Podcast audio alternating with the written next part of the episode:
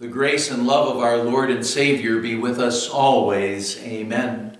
The Word of God we want to consider today is our gospel reading for this past Sunday, which was our Reformation Sunday. We're looking at John chapter 8, verses 31 to 36. John writes To the Jews who had believed on him, Jesus said, if you hold to my teaching, you are really my disciples. Then you will know the truth, and the truth will set you free. They answered him, We are Abraham's descendants, and have never been slaves of anyone. How can you say that we shall be set free? Jesus replied, I tell you the truth, everyone who sins is a slave to sin. Now a slave has no permanent place in the family, but a son belongs to it forever. So if the Son sets you free, you will be free indeed. My dear friends in Christ, in our reading for today, Jesus appears to be speaking to a mixed group of people. Some of the people to whom he was speaking, they were people who, by the grace of God, believed in Jesus as their Savior, believed in the promises of God. Other people who were listening to Jesus that day, they were people on whose hearts the Holy Spirit was working through the words of Jesus to call people to faith in Jesus the Savior. And, and then there was another group of people, and those were people who definitely, clearly were Jesus' enemies. Our reading says, To the Jews who had believed him, Jesus said, if you hold to my teaching, you are really my disciples. Then you will know the truth, and the truth will set you free.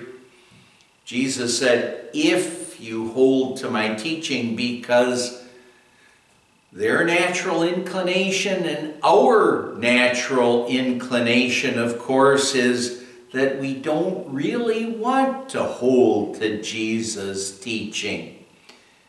There were some Jews who, by the grace of God, believed in Jesus, but they were the minority group. The larger group of people, it appears, were those who thought that their descent from Abraham and the fact that they belonged to what was supposed to be God's chosen people, that that's what made them free and that's what meant that they were all taken care of. They said to Jesus, We are Abraham's descendants and have never been slaves of anyone.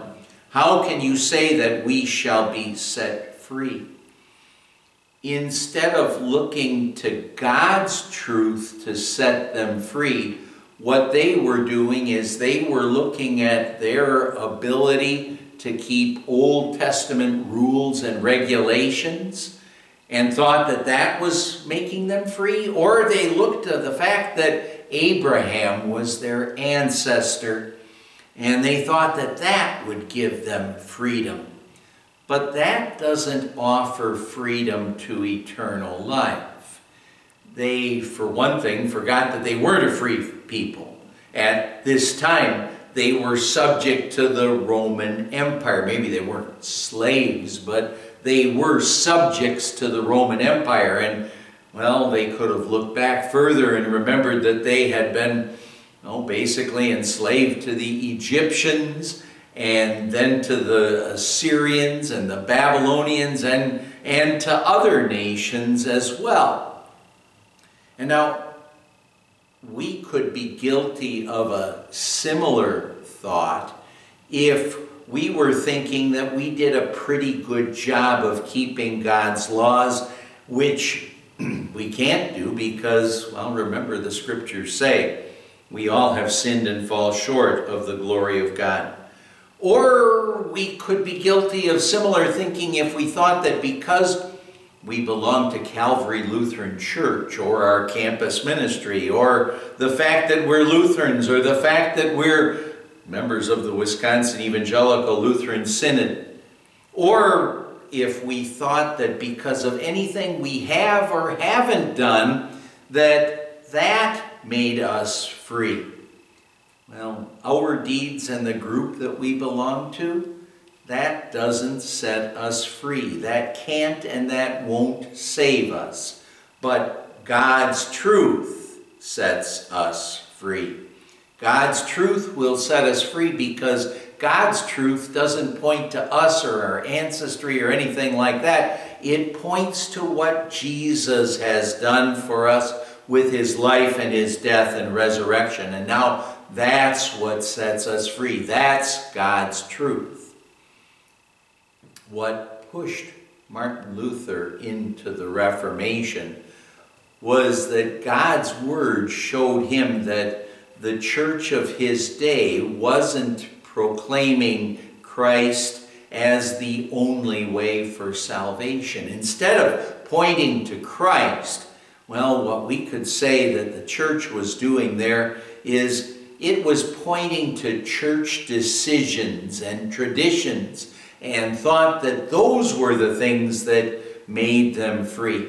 But church decisions and, and traditions, that's not the power of God for salvation. God's truth, the gospel, that's what sets us free. That's the power of God for the salvation of those who believe. So, in the Reformation, what happened is that God kind of grabbed a hold of Luther and had him promote God's Word, God's truth, which sets us free, because it points to and tells us about what Jesus has done to be our Savior and to make us heirs of heaven, which makes us really free. God's truth. It tells us that Jesus died on the cross to pay for our sins so that with his shed blood, all of the sins that we've committed, our failures to keep God's law, those things are all washed away. And what Jesus did is he lived for 33 years here on this earth and he kept God's law perfectly in our behalf. And he gives us his holiness, His perfection, so that we can stand before God, well, free of our sins and, and ready for eternal life, prepared for eternal life. Through Christ, we're worthy of eternal life in heaven. See, it's not our deeds, it's what Jesus has done. And then what Jesus also did is he rose from the dead to prove for us that he had accomplished our salvation, that he did our work for us, winning for us eternal life in heaven. All tells us about what Jesus has done for us. That's God's truth, and God's truth sets us free. In his early years, Luther was absolutely scared to death of God, and and he was absolutely convinced that he was going to suffer eternal punishment in hell because of his sins. But God's truth set him free. God's truth set him free.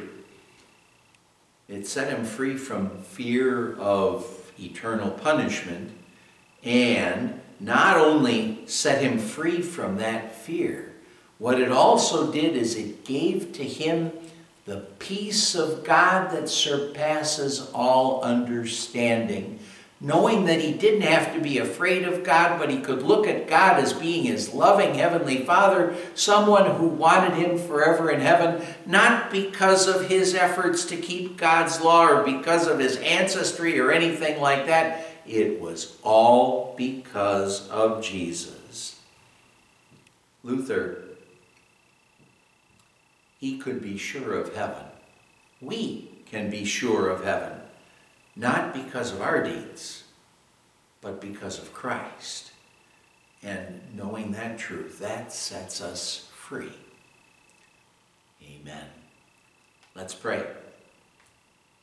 Lord God, Heavenly Father, thank you for giving us your word that tells us of Jesus our Savior.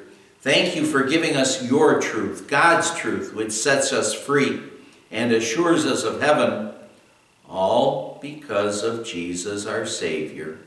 We pray in his name. Amen. And the grace of our Lord Jesus Christ and the love of God the Father and the fellowship of the Holy Spirit be with you always.